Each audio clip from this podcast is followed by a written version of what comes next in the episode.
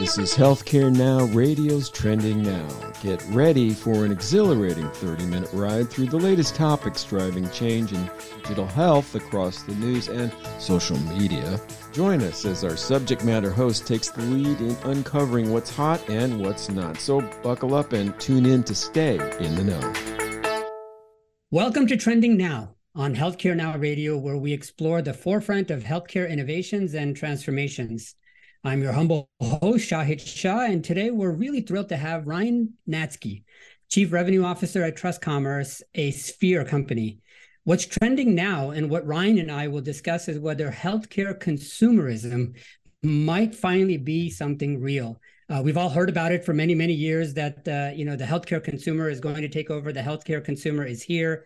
And uh, those have been false starts in the past. So we're going to really dive in and figure out if maybe one really specific area, the patient financial experience, which of course is one of the most important areas, and the role of technology in care delivery related to that financial experience is potentially helping drive us more and more towards healthcare consumerism. So uh, join us as we discuss these and more trending topics.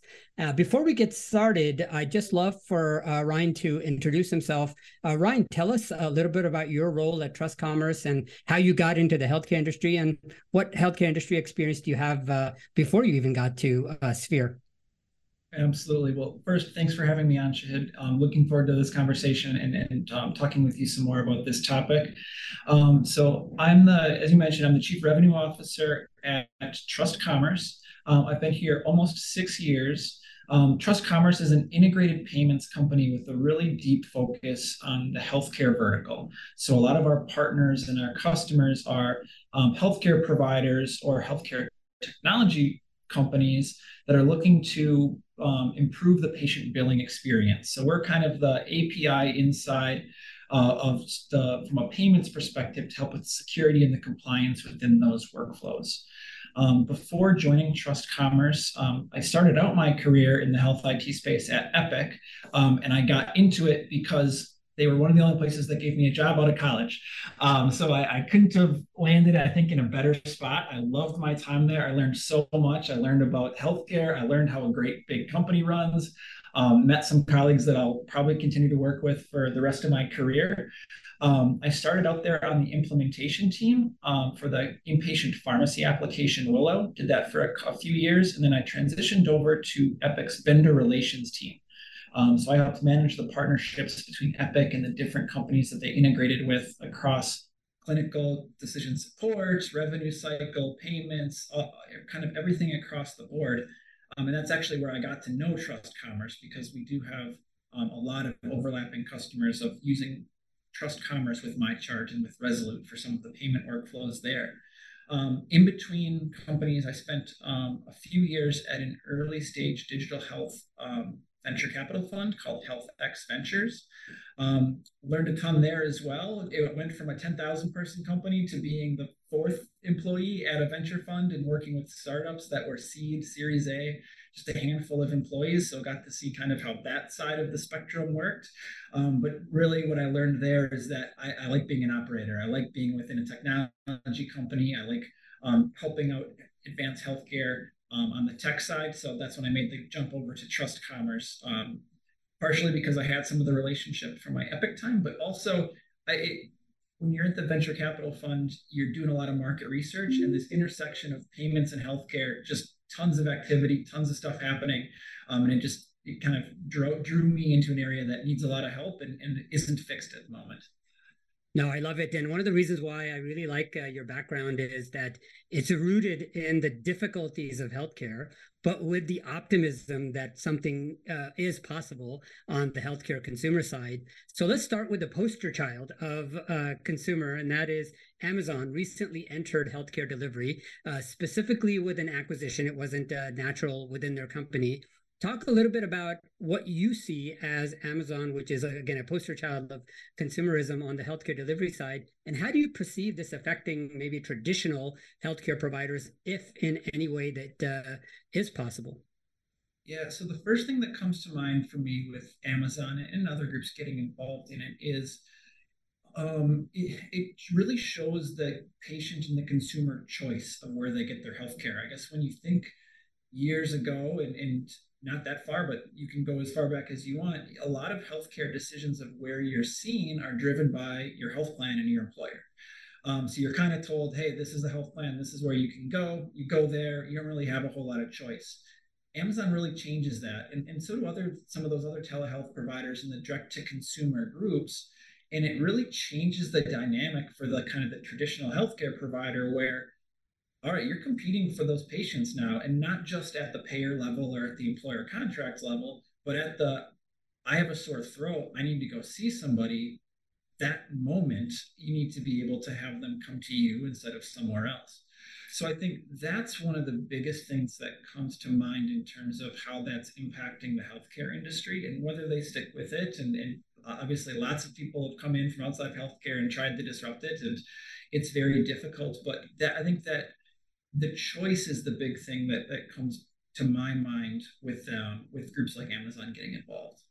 Yeah, I think the lesson you're giving us here is that Uh, the competitors are not the doctor down the street. It's not the hospital down the street anymore. It is certainly those, but then you've got bigger competitors of like the C V Ses of the world, the uh, uh, Amazons of the world. And the fact that Amazon is, uh, you know, bought an entire primary care system uh, and then now is offering uh, primary care as part of a Prime membership. I think it's like ten bucks a month uh, for primary care if you're already a, a Prime member. I mean, that that is a, a fundamental shift in real choice, and consumerism in healthcare is actually supposed to start with choice. So I'm glad you you mentioned that. Now, uh, when you and I were talking earlier, you had mentioned that uh, your work uh, in the financial experience side uh, has recently introduced uh, things like digital wallets, offering more flexible, convenient, and different uh, payment methods. How important is that, and how important is the financial experience Uh, when you're going to uh, hospitals and health systems and doctors' offices, which are still mostly run by insurance? Yeah, and I'll, I know it's cliche to keep bringing up Amazon, but I'll start there. Like, when's the last time you had an experience on Amazon and you actually thought about the payment process? One of their best innovations was the one click to pay. You've got the card on file. It just goes. You don't. It's not a hurdle. It's not any friction with your experience with them. And now look at healthcare, and it's the total opposite. You oftentimes don't even know how much you're going to owe until weeks after the care has been delivered. And um, some of that is with the system, but also some of it's with the care delivery. I had a, um, a routine visit with a dermatologist. I've got skin cancer in my family, so I, I go to the skin doctor. And the, um, the doctor said, hey, do you want to take, do you want to get rid of that mole today?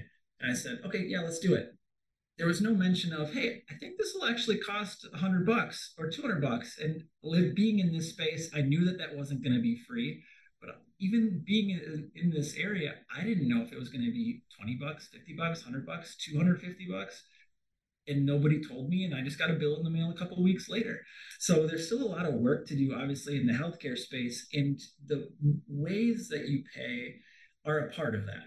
It's Um, it's not all cash, it's not all checks, it's not all cards. There's still a lot of those less popular, I guess, payment methods um, in healthcare, but we've definitely started to see the adoption of more things like digital wallets, to use Apple Pay and Google Pay and stuff like that to pay for your care. And, and as a consumer myself, and we're all consumers, but we're also all patients, I know that sometimes my wallet's up in my bedroom and I'm getting my bill on my phone and I go to pay it and I didn't I don't remember my my um, C V V. So I pause, I wait, maybe I forget, I'll do it a couple of days later. But if I can use Google Pay and I can just put my fingerprint on there and pay it, I'll pay it faster. Um, and when you when you see some of the data of surveying preferred payment methods, if Apple Pay isn't there, if Google Pay isn't there, that oftentimes doesn't mean somebody's not going to pay. But they're voting with the, their choices. And we've seen it with our own data. Epic released um, support for Apple Pay and Google Pay uh, a little over a year ago. So we've started to see our customers start implementing that more. And it's just a hockey stick looking at the data of um, the patients choosing to use some of those digital wallets. And it just makes the experience better because they're now using their preferred method of, of payment. Makes sense. So Ryne, tell us a little bit about what does a experience of patients look like where they're not using something like TrustCommerce? And then what does the experience look like when they are using something like TrustCommerce? What does the patient see different, and how do they operate, and what is more profitable uh, or more convenient for the practice or the hospital themselves? Yeah, and and one thing I'll probably just caveat is we're the we're not necessarily driving the full patient um, the patient experience, but we help the groups that do. So MyChart's a really good example of one that we're integrated um, really closely with. And so if you're if you're using some of these digital tools like MyChart or VisitPay or Flywire or RevSpring or companies like that that are kind of digital first, um, we acquired a company a couple years ago called Health iPass that plays with in, in the independent physician space. Um, a lot of the groups that are implementing Health iPass, they're moving off of a very paper-focused system still. They're still sending a lot of paper statements. They're putting that envelope in the mail that says, hey, can you write a check and put it in here and send it back to us? Um, and, and, and maybe there's an option to say, hey, go to this website and you can go ahead and pay in there too. But if, but if that first touch point is paper and you're holding it in your hand, all right, I'll, I'll go ahead and do that. But if the first touch point is a text message or an email and it says, click here, let's take care of this right now and pay for it. Um, patients pay sooner. Um, the money gets to you sooner. Um, it's easier to reconcile. It goes right to your bank account. You don't have to work with a lockbox or anything like that. Um, and it just kind of gets out of mind for the patient as um, very quickly if you can kind of streamline that process and put them put the right workflow, the preferred workflow in front of them first.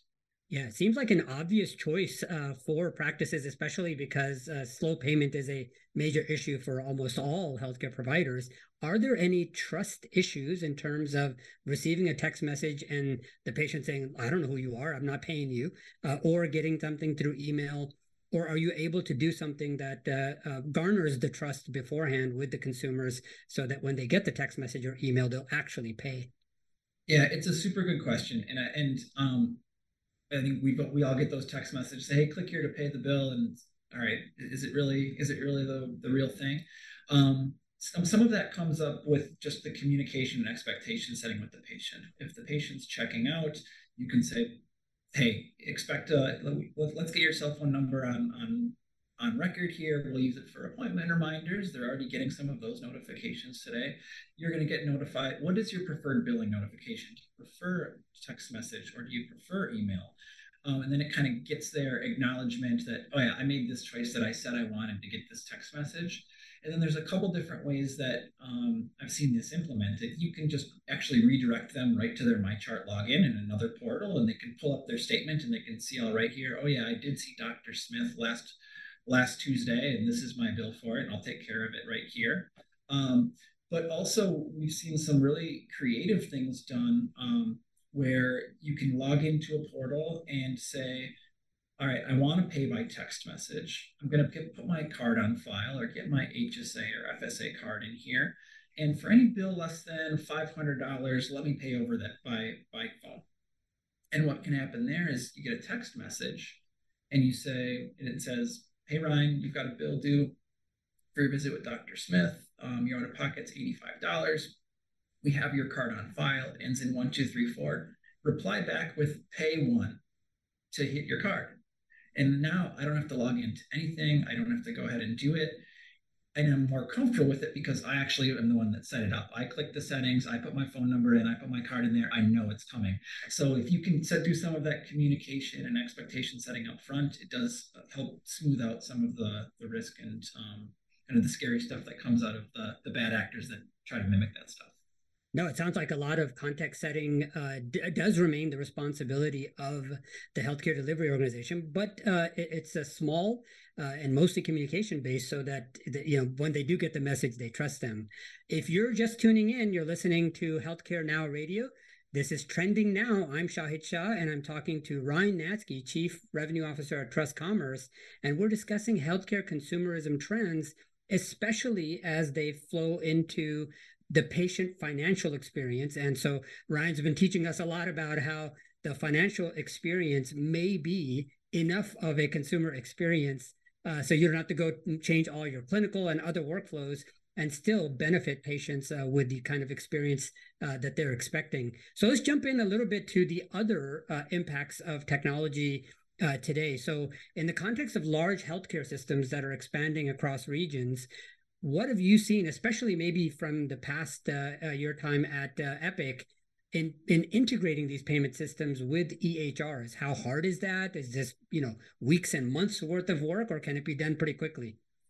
It definitely takes some time, especially with some of these bigger systems. Um, I think one area that, I mean, Epic's, oh, the thing with the, the, a lot of these organizations that are going through this is they're already, they're big groups that are getting bigger, and Epic has historically and continues to really dominate this space. So you might run into an area where an Epic organization and another Epic organization are merging. So there's some discussion there to say, all right, are we going to stay on different instances of Epic? Are we going to merge onto one?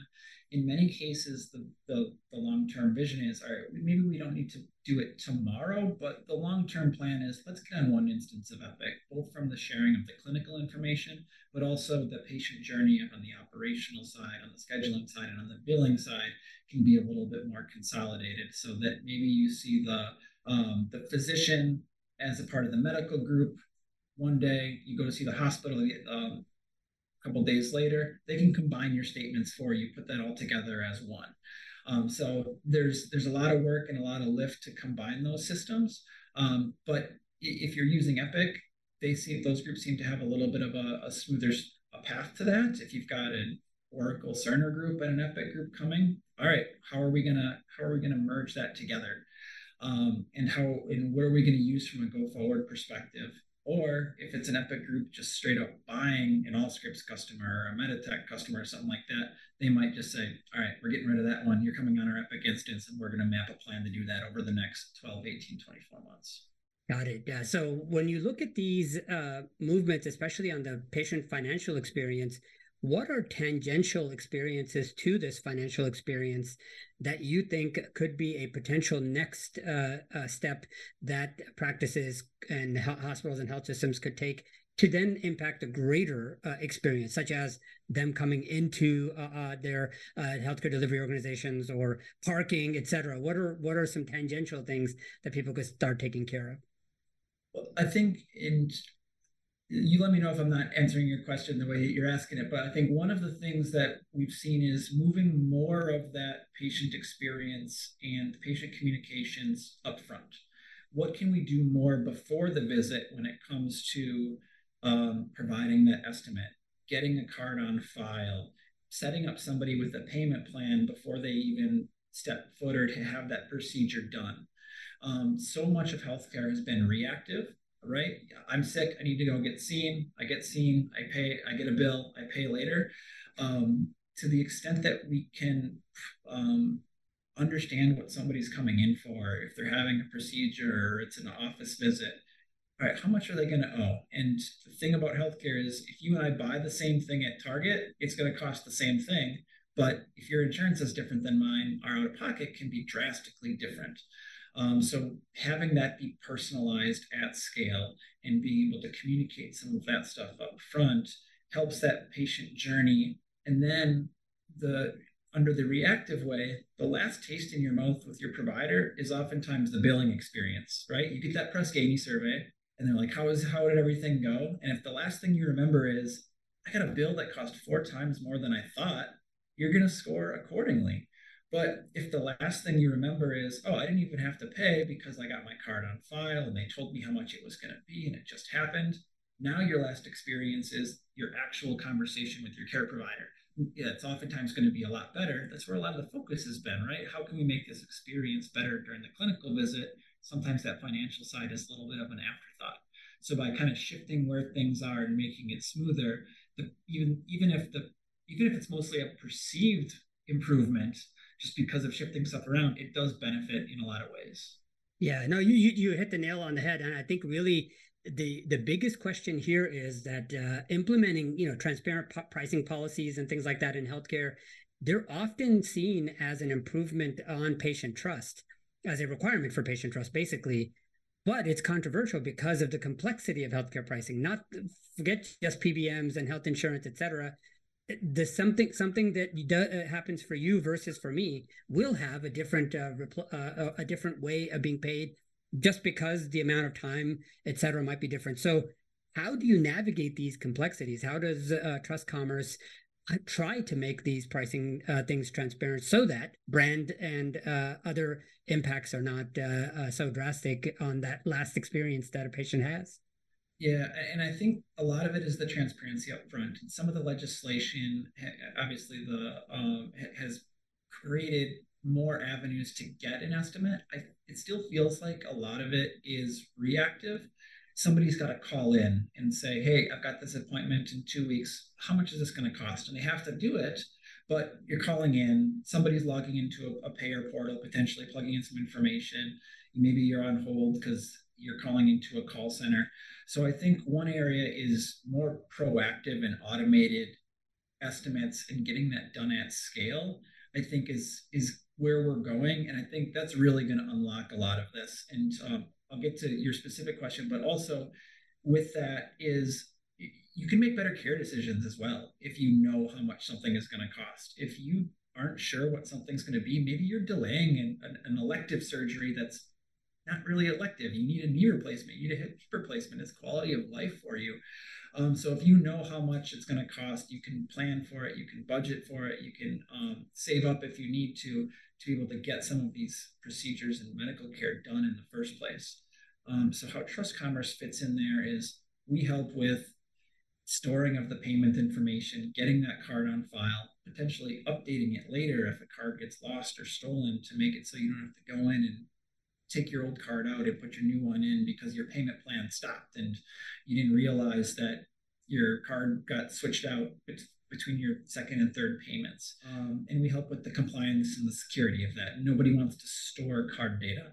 Health systems are very much a target for hackers and thieves and all that sort of good stuff. So if there's nothing there to steal in the first place, because it's not on your servers, it's on ours, then that, that's all of our job is to maintain this.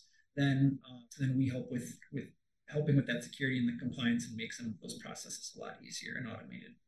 Nice. Uh, so in the last few minutes that we have, uh, let's talk about um, the the other value of having a better general consumer experience, or even uh, just the financial experience, is that it makes you more competitive, right? As a as a provider. So tell us a little bit about, uh, you know, how does that uh, competitive edge get improved?